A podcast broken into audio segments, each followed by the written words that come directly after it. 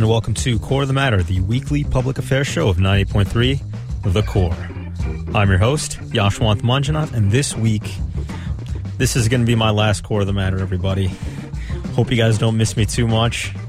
Sarah Morrison's going to be taking over the show after I leave. She's going to be the new public affairs director. But I've got an awesome show planned for you guys for my last show. We're going to be talking about Social Security and really correcting a lot of the myths out there in the mainstream media about the program. And you're going to get the cold, hard, objective truth about the program and about what both parties are trying to do to steal your retirement money. My guest is Manny Goldstein. He had an awesome thread at Democratic Underground where he did some amazing research about Social Security and really found that the projections that we hear about in the media are just complete bogus and why that's the case. That's going to be what I air for you guys for the first three segments of the show. And then in the last segment, I'm going to have Sarah Morrison come in and we're going to talk about the interview and about the future of Social Security. So I hope you guys enjoy the show. You're listening to Core of the Matter. Without further ado, I'm going to take you to the interview.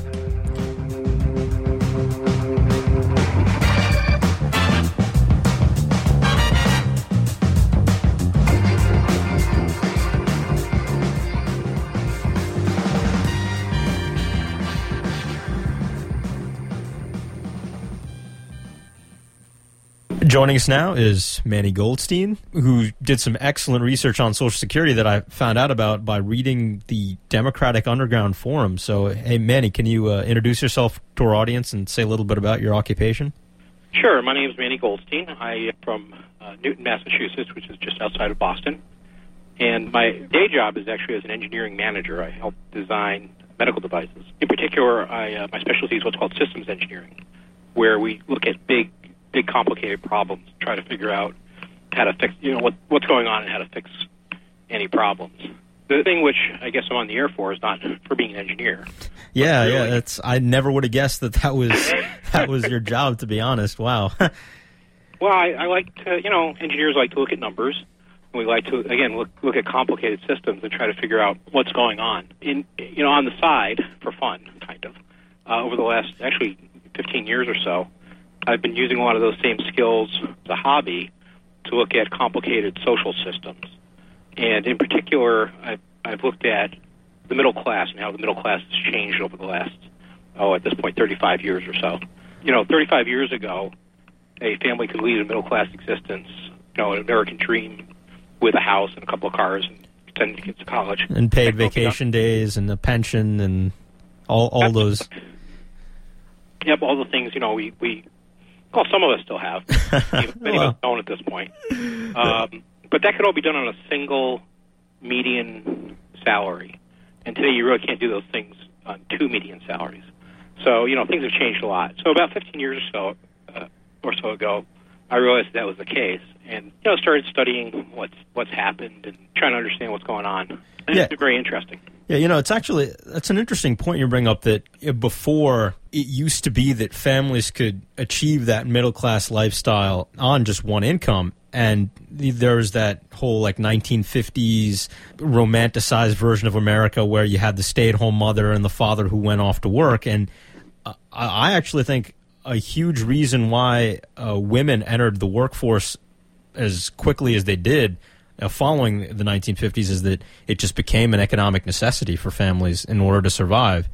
They needed that second income, so the social hangups about women working outside the workplace just evaporated a lot quicker than they would have normally.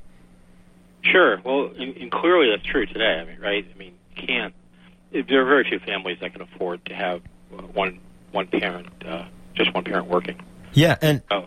yeah, it's funny that like I heard about your research because one of the uh, commenters at uh, the website that I, I, write for when I'm I'm not here at the station, uh, and he, he was telling me about about Social Security, and he pointed out your post to me, and I mean within 24 hours, not only had I heard about it, but uh, Thom Hartmann actually heard about it, a much uh, more renowned talk show host than than me, and it's just it's amazing how you, you, post on on an online forum, and within 24 hours, you're having your ideas being discussed publicly and part of the national discourse. How, what does that feel like? That was it was a little surreal,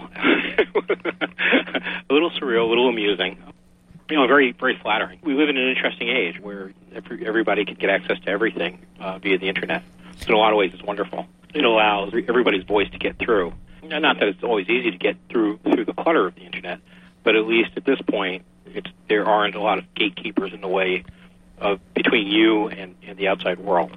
So yeah, we'll we'll see we'll see how that goes with you know, the recent net neutrality issues that have been going on at the FCC. But uh, yeah, that's that's, that's kind of scary. Yeah. Uh, although I, I I think overall, ultimately, just because of the nature of the internet and the nature of the type of communications it is, that it's going to be difficult to really put a clamp on it. But I'm wrong a lot, so uh, yeah, well, hopefully, hopefully I'm right about this one. We'll see. Yeah, exactly, exactly. So now let's get to specific questions about Social Security, since uh, I actually think your research was it was something that I'd never seen before. And, and it, but before we get to your specific uh, point that I'd never seen before, I just wanted to ask, like, what led you to research Social Security specifically? Well, you know, I've had this general interest around the middle class and around how things have changed over time. And more specifically, I, I got interested in Social Security because I saw a video that, that basically scared the heck out of me. Oh, I don't know, probably about six months ago or so, there was a video on the internet. It was a uh, sort of an impromptu interview with Senator Alan Simpson, uh, former Wyoming Republican senator. Uh, yeah, I think I think I know what you're talking about. Actually, yeah, go on. Yeah, so he's one of the, the two co-chairs of the president's uh, commission on the debt and deficit. The the cat food commission is. Yeah, the so-called cat food. we implement their recommendations. Most older Americans will only be able to afford to eat cat food. Yeah, who so, came up with that anyway? That's the cat food commission. Yeah. I don't know. I wish I wish I, I wish I could claim it for myself. Yeah, it's. I mean, that's like some Luntzian messaging there. It's that's as good as the death tax or any anything that the the right has come out with for their yeah, messaging it is, it is purposes. Wonderful. Actually, it's even better because it's true as opposed to yeah, you know, the yeah. death tax, right? Yeah, exactly. So I saw this interview. So basically, the deficit commission having closed door meetings, or was having closed door meetings for I guess about a year or so. And it was pretty clear to people who really looked at this from the beginning that the commission was designed to recommend deep cuts in Social Security. When you look at who was appointed to it and whatnot. But in any case, at this point, I didn't know that. I just knew there was this commission. I knew of, I knew Alan Simpson was sort of an outspoken, colorful, you know, far right kind of guy. Uh, yeah, you know, when I when I heard about the commission when it was initially put together, and I heard the co-chairs were Alan Simpson and Erskine Bowles, Bowles was actually the most conservative uh, chief of staff under the Clinton administration, and and I'd also heard that like 14 out of the 18 members of the commission were self-described fiscal conservatives. So it definitely seemed like these guys were going after entitlement spending all along. Yeah, well, I think you were ahead of me then, because I, I, I, I guess I was aware of those things, but somehow it didn't, for some reason, it didn't gel for me, and I didn't realize how awful Bowles was. I mean, Bowles is he, he's got a long history of actually coming very, very close to slashing Social Security. Yeah, he he pushed really hard for it during the Clinton administration, and Clinton actually agreed with him. But it was Gingrich and the Democrats in Congress who stopped Clinton from cutting Social Security. They didn't want to touch the issue coming up to an election act. Actually, my understanding is that Bowles negotiated with Gingrich to slash Social Security. Uh, again, as you say, when he was um, Clinton's chief of staff. Right. And then when he went back to Clinton, Clinton said, "Okay, that that sounds good. Let's do it." And then, um, as you say, Congress at that point said, "No, we're not. We're not going to slash Social Security." So it, it's just it, it's rather staggering that you've got these two very outspoken, very accomplished people at slashing Social Security who were put in charge of this commission. And what's what's also interesting is that ten of the eighteen members of the commission were on record even before they were appointed to the commission as saying that Social Security required deep cuts. wow. So you, it's from the get go. It started with a majority who had already decided to cut Social Security deeply. So that that was kind of uh, you know when I found that out after I started doing some research, that was really. Uh, of course, this is the commission that was put together by the socialist, Maoist, Marxist Obama, who apparently is the the biggest uh, liberal around if you listen to the conservative media, but doesn't appear to be the case when it comes to Social Security. No, or most other things, I think. yeah, but well, the Social Security thing is just amazing because you know he resurrected this twice, at least twice in Congress. There had been efforts to start this commission, and Congress had refused to start this commission. You know, twice. I think it was um, uh, Kent Conrad and um, I'm trying to remember the uh, Judd Gregg from New Hampshire. Uh, those two senators had tried to start this commission, and, and Congress had refused to start it. Um, the, the last time it went dead, uh, Obama immediately picked it up and, and resurrected it on his own. yeah, this so- was this was created by executive order, right? Yeah, that's right. That's right. So Congress wouldn't do it, but Obama, Obama would, and apparently set it up in order to have a recommendation, a bipartisan recommendation, to make deep cuts in Social Security. And they're very deep cuts. I, most people don't know this, but the commission voted to recommend a 22% cut in, in Social Security benefits. And I wouldn't phase in immediately; it would phase in over time. Right. It would eventually be a 22% cut in, in benefits. They talk about it as trimming a little bit at the edges, but 22% is huge. Yeah, absolutely. Uh, How much would that work out to for, uh, like, over the lifetime of, of the beneficiary? How much money is each person giving up if if these cuts were implemented?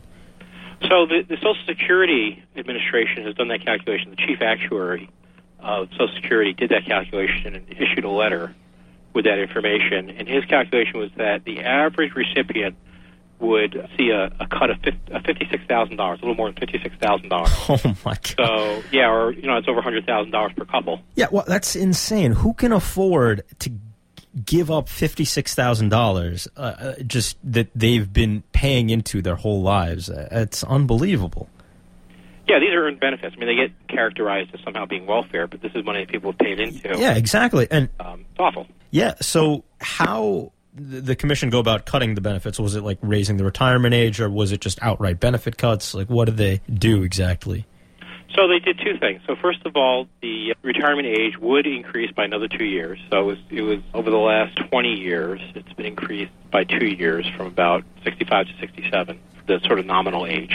People can retire earlier, but they get lower benefits. So this would increase the retirement age up to about, uh, I guess, 69 over time. And then the other thing that it does is it changes the way the cost of living allowance is, is calculated. So each year, Medicare, excuse me, Medicare, uh, year Social Security, right. Medicare goes up too, but it actually goes up a lot more. Each year, Social Security is adjusted uh, to take into account the, the changes in the cost of living. Right, the colas. Yeah. Right, exactly. So it would change the way that that was calculated, and it would cut it. I forget how much. I think it was like half a percent or something. Each year would be half a percent lower than it is now. Would the benefits still be indexed to inflation, or is that Well, how they calculate so the the cola adjustment is really the the adjustment for inflation. So what the deficit commission is saying is that well, you know, the way we're calculating inflation for that group of people for Social Security benefits is really not accurate. We need to calculate it a different way that will show that inflation increases, you know, substantially less for older people. Oh man, wow. yeah. Yeah, right, exactly. And there are, I mean, to be fair, there are some differences in the situations of older people. I mean, they typically tend to be a little different than everybody else. Right. Not, but not so much different. And if you look at the, the age, the, the change in age, I mean, people don't, don't realize that the change in age is just a benefit cut. Yeah, You know, absolutely. They, they say, well, I'm just going to put it off longer. Well, you're not going to put it off dying longer. So you know, you're, Yeah. cutting your lifetime benefits. And then the cost of living adjustment, it's small at first, but over time, you know, The longer you live, the more it accumulates to being as, as far as being a benefit cut. Exactly, exactly. So after 20 or 30 years, most of what you're receiving is probably based on those those COLA adjustments. So it's So, uh, how is cola calculated right now? Like, is it through the consumer price index, or uh, how do they go about calculating what the cola should be currently? you know I'm not I'm not exactly sure of how they do that for that age group versus how they do it for the general population.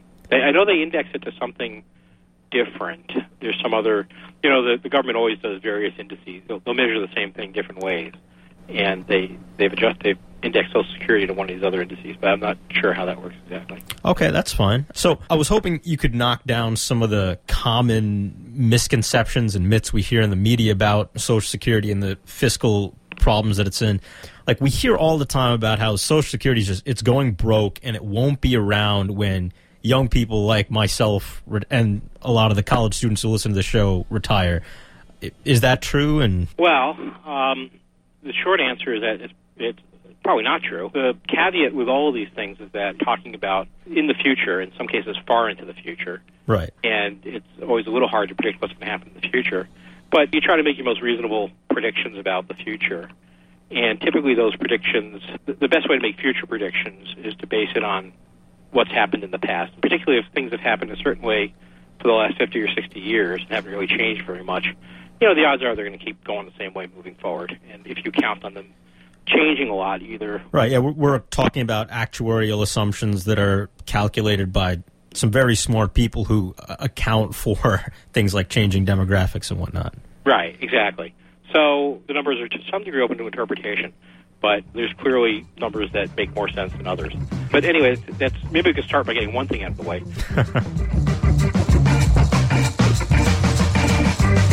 and you're listening to Core of the Matter, the weekly public affairs show of 90.3 The Core. I'm your host, Yashwant Manjunath, and that was part one of my interview with Manny Goldstein about Social Security.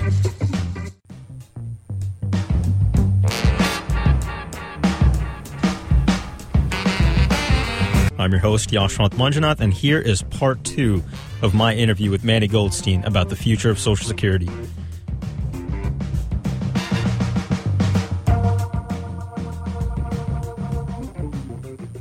So some people say that Social Security is bankrupt now, and you know, I've seen articles you know, on the internet, even in some newspapers, that say Social Security is in trouble now, it, it's losing money now, it's bankrupt now. Uh, that's just patently false. Social Security currently has uh, 2.6 trillion dollars in its bank account. That's its its accumulated surplus over time.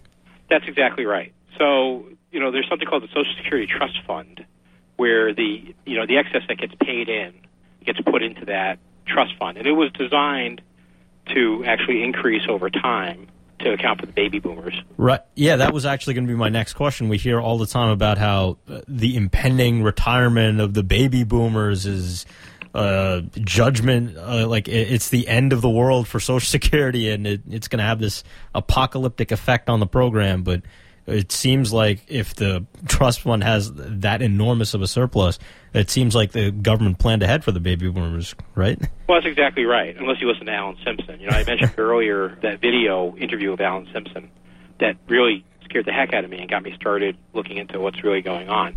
In, in that video, Alan Simpson basically said every non-true talking point you, you could imagine. That's what scared me. I, you got this guy who's in charge of his commission. He's a co-chair of, of Obama's deficit commission, a Democratic president. right, and he's saying such wild things. One of the things he said, and this is you know why I'm reminded of, of Simpson, is that in the early 1980s we didn't know that the baby boomers were going to retire we you know we didn't know such a large percentage of the population was going to retire. Wasn't that the whole point of the Greenspan Stockman Commission on reforming Social Security? Was the baby boomers? Absolutely. Although according to you know Alan Simpson, it wasn't. They didn't. They had no idea that this was going to happen. And for those of you listening in the audience who don't know what I'm talking about, that was a commission set up by Ronald Reagan in 1983 to deal with the future of Social Security when it actually was in some fiscal trouble. Right, and specifically it was around the baby boomers because if you go back to the start of Social Security in 1935, you know, starting in 1935 and going all the way to the early 80s to you know 1983, I think the commission was. Social Security was essentially a, a pay-as-you-go program, in that people who were working paid a percentage of their paychecks into Social Security, and about the same amount of money would get paid out right away in benefits to beneficiaries, and that worked out well because of the ratio of uh, workers to retirees. Right. That worked well for many years. And what happened was in the early 80s, uh, people began to, to think about the future, and they realized you had this giant pool of baby boomers that first they were they were going to be paying into it, so we're going to have a lot more workers paying in than than before. But then, as they retire, you're going to have a lot more retirees. You know, the ratio would get out of whack when right. they retired. And the concern was that, gee, in order to keep it pay as you go, you know, moving into the you know, 21st century, you'd have to raise benefits on workers in order to pay for the, the boomers who were retiring. I mean, raise uh, payroll taxes? Right, exactly. You'd have to you'd have to raise payroll taxes, which you know people didn't want to do. They didn't think that that was fair, and that, that made sense. So the uh, Isn't that what ultimately happened with the Greenspan Commission, though? It, the payroll taxes were doubled, weren't they? They were they were increased somewhat. I don't know if it was doubled, but they were they were certainly increased. Yes, they were increased, and they were increased substantially in order to create a, a big trust fund, which is what we have now. So there was theoretically a trust fund prior to 1983 or so, but it never really accumulated any money. But the idea was to accumulate a lot of money while the boomers were in their prime working years, and then you'd be able to pay for their retirement or pay part of their retirement out of that out of that trust fund. So uh, why are we hearing about the baby boomers still as this huge problem if we all if the government already dealt with them in the 1980s? Because it makes a nice right wing talking point, I guess. oh man, I, I don't know. I I guess the well, there's no reason to keep hearing about this problem because you're you're right. It was it was exactly why the um, uh, Greenspan Commission was was put into place, and it's been dealt with. Um, yeah, so this is just another one of those right wing talking points. That, yeah, and it seems like that's something that not a lot of people seem to know. Like even in the media, it seems like people don't remember what the purpose of the Greens, Greenspan Commission was because you hear that talking point not just repeated in the right wing media, but in the so called mainstream establishment unbiased media, like places like CNN, you'll hear, "Oh, well, we need to deal with Social Security because of the baby boomers." It just yeah, well, they need to do their homework. I, mean, I think um, one of the things I think that people got excited about about um, that, that post you referred to on Democratic Underground that I made is I pointed back to a little, I guess it's about a 10, 12 page research report that I put together on Social Security and about all all these these facts because I didn't know any of these things either, and I just wanted to learn and understand all the different parts of this because people make a lot of wild claims. Well, some of those claims sound reasonable in a vacuum, I mean, when if people you, talk if, about the baby boomers retiring and causing a problem, well, yeah. I mean, that makes sense. Yeah. But you say, oh, you know, you see that, yeah, that was dealt with. There was a commission. That's something that's happening that wasn't already planned for uh, about 30 years ago. Yeah, you brought up your post on Democratic Underground. That's actually what I wanted to get to next because what really interested me about it was okay, what I my knowledge of Social Security before I read your research was that the fiscal situation based on calculations we hear in the media, is that the trust fund would pay out full benefits until 2037. And after that, it would only be able to pay out 75% of current benefits going forward. And your research found that that actually wasn't accurate. So, can you explain the specifics behind that? Sure. I, let me just, I guess, get a couple of things out of the way, though. Well, first of all, again, this is all people making projections.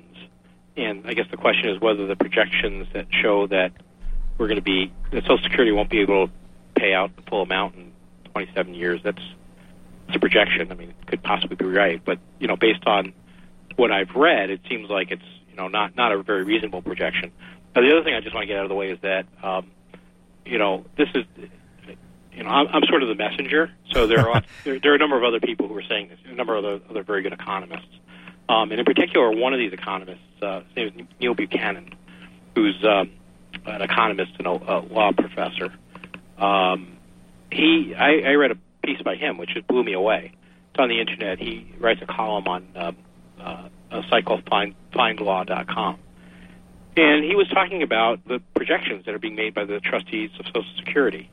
Yeah, and, who? Uh, wait, so who is making the projections that we hear in the media about uh, how the program will run out in, in 26 years, and then uh, you'll see a huge benefit cut? Like, where did that initial projection come from? Sure. Um, there's a group called the Trustees of Social Security. They're the people who are in charge of the uh, Social Security Trust Fund. Okay. And you know, every year they make projections about the, the health and the fiscal future of Social Security. That's a group of political appointees. So currently, I believe there's four of them. Timmy Geithner is in charge of the uh, trustees. Oh my God! Surprise! Um, oh, that explains so much. Yeah, right, right, right. So there, there's um, uh, him. There's I'm trying to remember her name. Sebelius. Um, I forget her first name. Kathleen Sebelius. Kathleen Sebelius. You're talking yep. about HHS secretary. Yep, yep. Her and Hilda Solis, and there's one other person who's an appointee as well, who's not a, a known political figure. Uh, but these are all the president's appointees to this. So, you know, these folks are.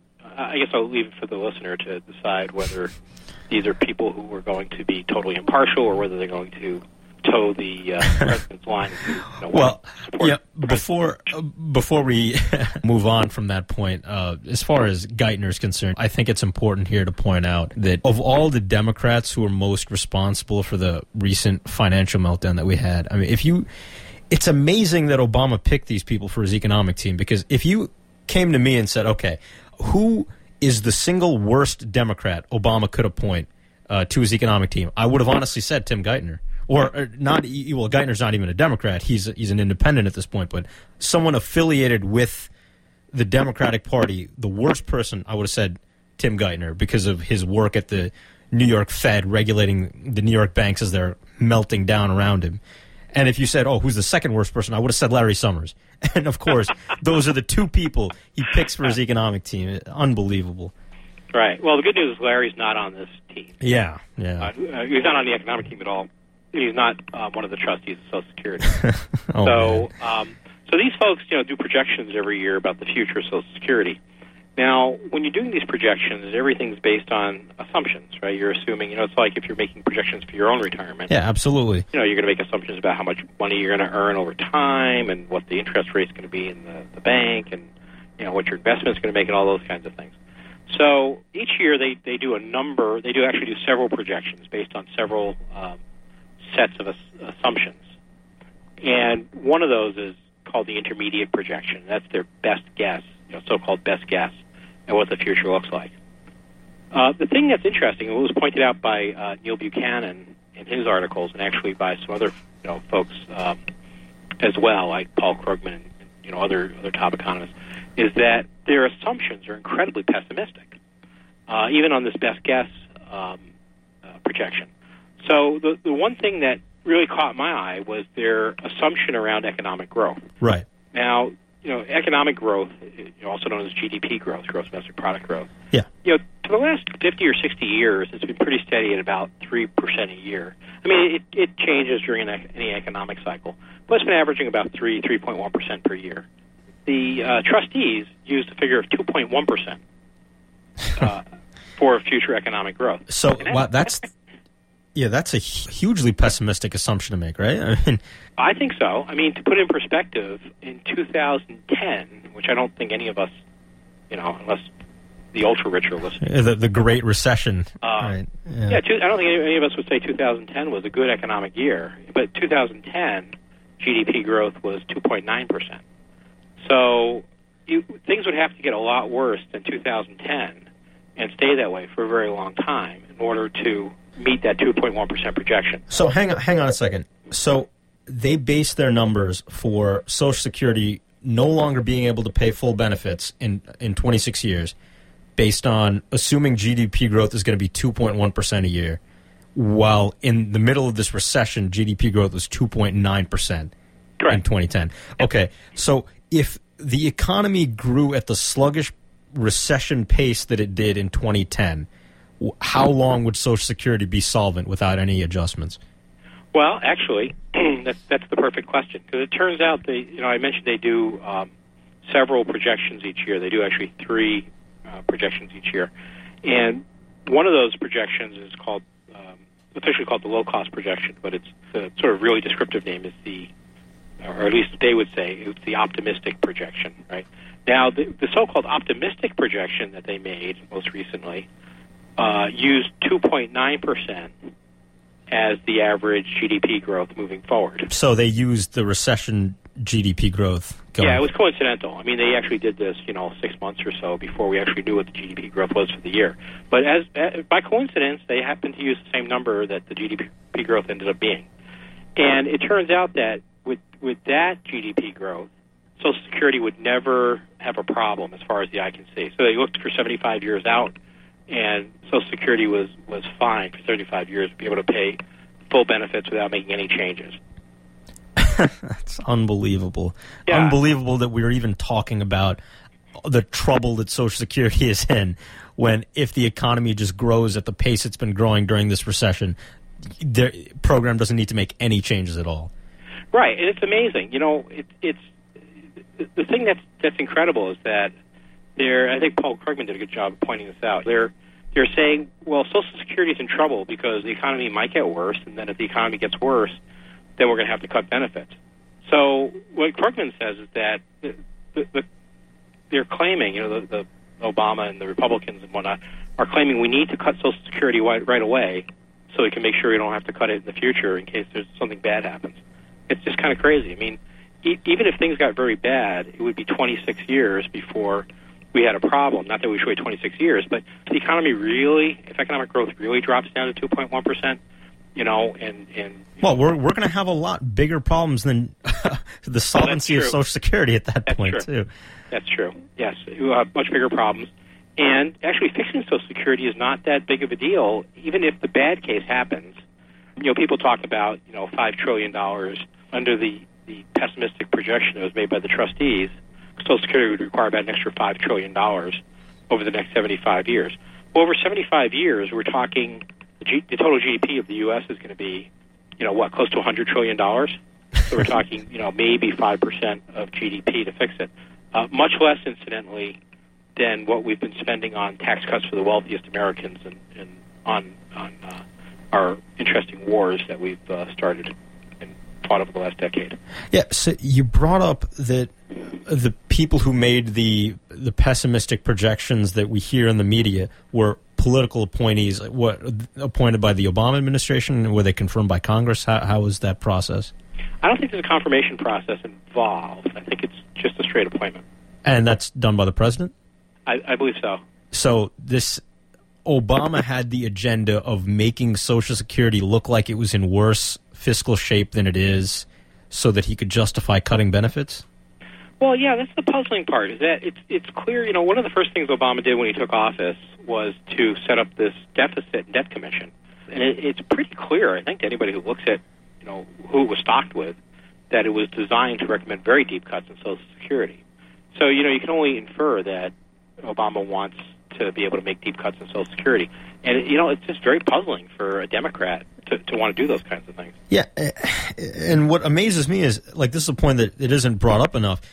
If you look at the fiscal situation of the rest of the federal budget besides Social Security, I mean, with the enormous deficit situation that we have, the rest of the federal government is in so much worse fiscal shape than Social Security, which is a separate program that's been pay as you go and self financing for the past 75 years.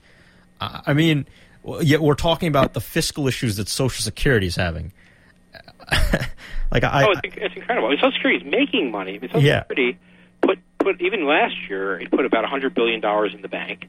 Um, over the next decade, it's going to be putting over a trillion. Another, it's expected in the next decade to grow to about four trillion dollars in, in its trust fund. right, and it's not even legally allowed to add to the deficit as the 1935 Social Security Act was written. Right. That's right. Which, So what's what's all the fuss about? Wha- yeah, it just.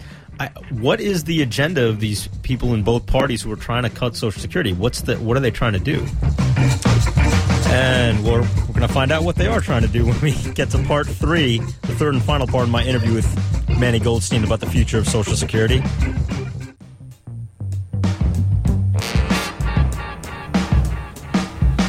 I'm your host, Yashwant Manjunath, and here is the third and final part of my interview with Manny Goldstein on the future of Social Security.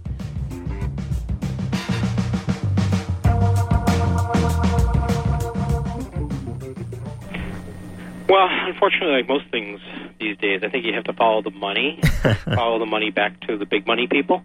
You know, I mentioned at the outset that I was very interested in, in sort of what's happened to the middle class over the last 35 years or so. And it's really been a story of government shifting money, not just government, but, but a number of factors shifting money from the middle class to the wealthiest Americans, which is why we see the um, income disparities growing the way they, they've been growing. So I guess the question is, gee, what if we cut benefits for the, the average Social Security benefit uh, beneficiary? How does that help the wealthiest Americans? Well, here's what I think is going on. As we discussed, Social Security has about 2.6 trillion dollars in the bank right now Right. in, in its trust fund. And that's going to grow to about four, I think about 4.4, 4.5 trillion dollars eventually, before it starts getting drawn down, you know, by the, the massive baby boomers that are um, going into the going into retirement. You have to take a look at where that money is going. Um, you know, does that money, that 2.6 trillion dollars, is it sitting in, in a safe in a lockbox? Well, no, it's not. Yeah, you can't um, really fit two point six trillion dollars into right. a giant room or something. right. Well, like any bank account, though, it's invested, right? You know, you want to get interest on your money. You don't right. sitting there. So people say, well, Social Security doesn't have money in, in the bank.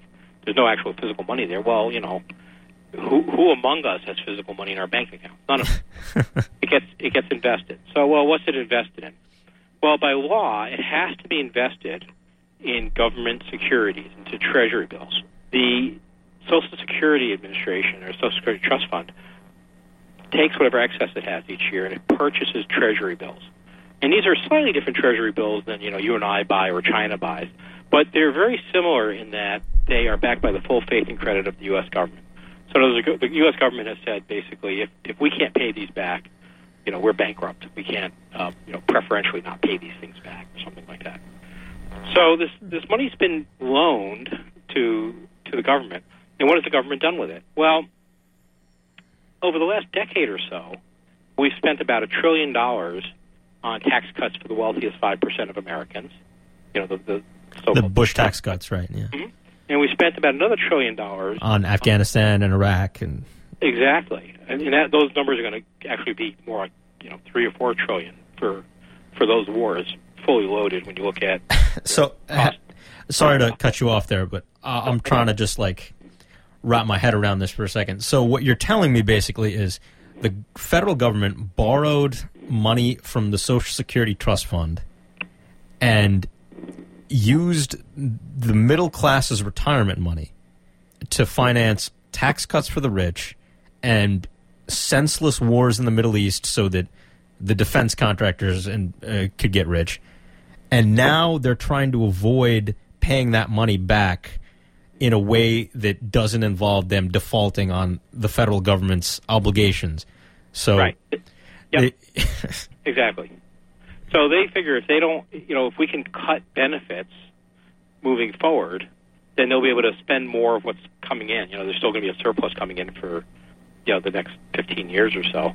They'll be able to, you know, keep spending with abandon and then not worry about paying it back so much um, when the boom, when you know the boomers will need it and when the the T bills come due. Yeah, you know, some what I find particularly despicable about that too is so the federal government, our federal government is saying, okay, we would rather not pay the money that we owe to the middle class, but at the same time, we would never consider defaulting on the debt that we owe to China or some other foreign creditor. So the government is more willing to pay back foreign creditors than they are the retirement money that they owe people who've been paying into Social Security all their lives. It, it's um, it, it's very disturbing. You know, I can only agree with you.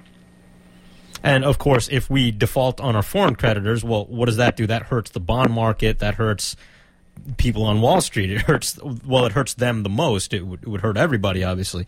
But you know, if you take money from Social Security, well, that's just uh, people who don't have the, the, political power to send an army of lobbyists to protest something like that. It's unbelievable. Right. Exactly. Yeah, it's it's um, it's a problem. They're basically trying to restructure the loan and make it go away. So, my last question for you is what can we as ordinary citizens do to fight back against these proposed social, social security cuts? And I mean, there's I'm sure that this isn't the first time politicians have been trying to cut social security all these years. Like, how have we fought back successfully in the past, and what should people be focused on doing in the future? Well, fighting back is um, is difficult. I've been trying to do it now for oh about twenty years, and, and it's it's until we get enough people who understand what's happening, it's very difficult. Right now, we the people are very fractured, very scattered. You've got you know people on the far right. I don't think there's anybody on the far left anymore. You've got people on on you know the left. Um, yeah. And and now you know on Social Security, the politicians are also trying to split us. So you you have you know people like Obama. I mean, this this is very disappointing too. Obama he won't say he, he doesn't want to cut Social Security. All he says time after time is that uh, he he doesn't want to cut it for people 55 and over. Right, and he, he, doesn't want to slash it. Yeah, exactly. Under 55. Yeah, and another thing he also says is he doesn't want to privatize it uh, because I mean that's the Right. most extreme right wing solution. Just give the money to Goldman Sachs. But um, uh, like so he said he puts out these extreme options and says no, I won't do those. But Right. it's implicit that he's going to do something. Right. Well, and if you look at his actions and, in you know appointing the deficit, Yeah, it, it seems like what he what he wants to do.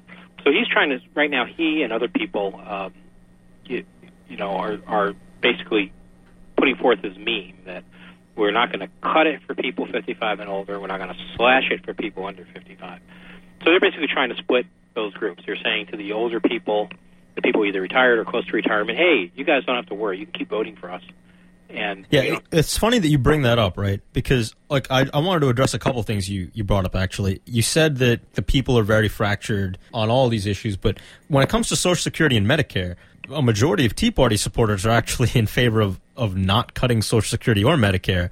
Uh, I think it's like 62% of Tea Partiers are uh, in favor of, uh, of Social Security.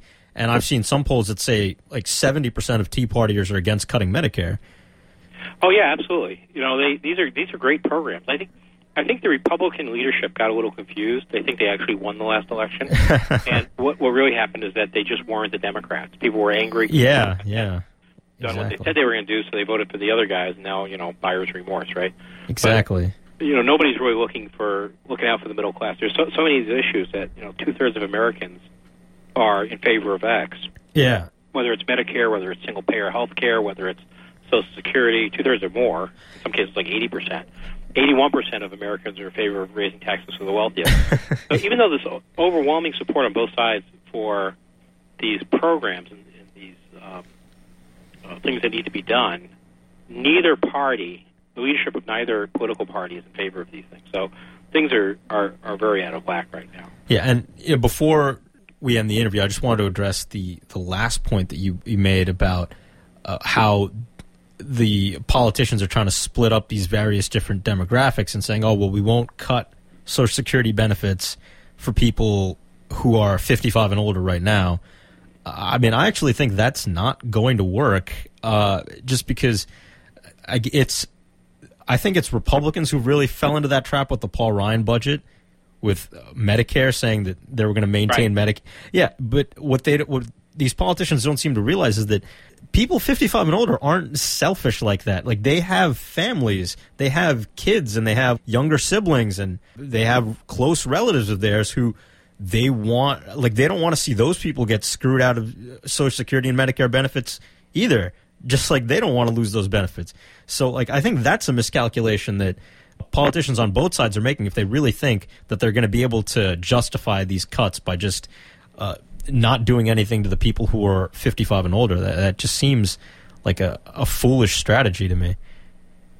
Oh yeah, yeah, no, absolutely. It seems to be blowing up in your face uh, in the case of, uh, you know, Ryan's plan. Medicare, yeah, absolutely. I Yeah, and and that's the one of the few heartening things that I've seen is that uh, that seems that's turned into such a fiasco that oh, I I, I don't a- think that's going anywhere. I well, think no, yeah. and I think and I, I I tend to think you're right on that.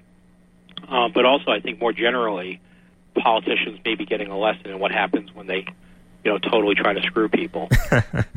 yeah, that that they can't. There are certain things you can't fracture people on, and uh, hopefully they realize Social Security is one of those things. I think Social Security is similar. The 55 and older folks realize that uh, their families are going to be affected by it, but also I think uh, among those people, they they realize they're next. If they allow this to get cut for the under 55s, two or three more years, they're going to go after the retirees. yeah, exactly. It sets a terrible precedent. Yeah, And at that point, the younger people are going to say, "Yeah, go get them. They, you know, they didn't help us when our our benefits got cut. So you know, cut cut the benefits on the uh, on the Yeah, older yeah. So yeah, it's uh, it's interesting. So back to your question as to what to do about this. I think one of the important things is information. I think that everybody needs to know that these cuts that are being recommended or have been recommended by Obama's commission, you know, how deep and savage they are. People, this isn't trimming around the edges. This is fifty-six thousand dollars per recipient, or twelve Uh, exactly. I mean, if you if you're listening to this and you think, oh well, fifty-six thousand dollars. Uh, that's not money I'm going to notice. oh, it's huge. That's Yeah, the difference between exactly. poverty and, and not poverty. Social Security has worked phenomenally well for 75 years. Before Social Security was signed into law, retirees were the poorest people in the country. Many of them lived in abject poverty. You know, they didn't know where their next meal's coming from. You know, and we decided as a society in the mid 1930s that, that that was not what civilized societies do. So we implemented Social Security. It's worked phenomenally well keeping people out of poverty. And now we want to put them back into poverty again? I don't think so. I just don't think I don't think we want to do that. I know I don't want to do that. I know you don't. Yeah, I don't want to do that either. And you know, that's that was a great note to end on. Thank you for joining us today, Manny. It was a really fascinating conversation. You brought a lot to the table. Thank you. Good luck. Yeah, you too, man. And that was my interview with Manny Goldstein about Social Security.